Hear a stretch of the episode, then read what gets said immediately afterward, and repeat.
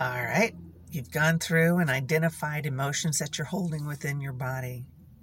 Decide if it's something you can handle or not.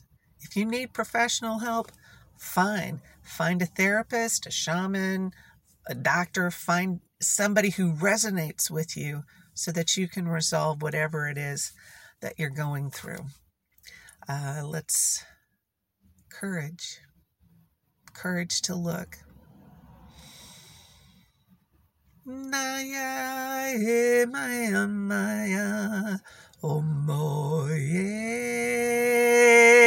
ama omoye ama.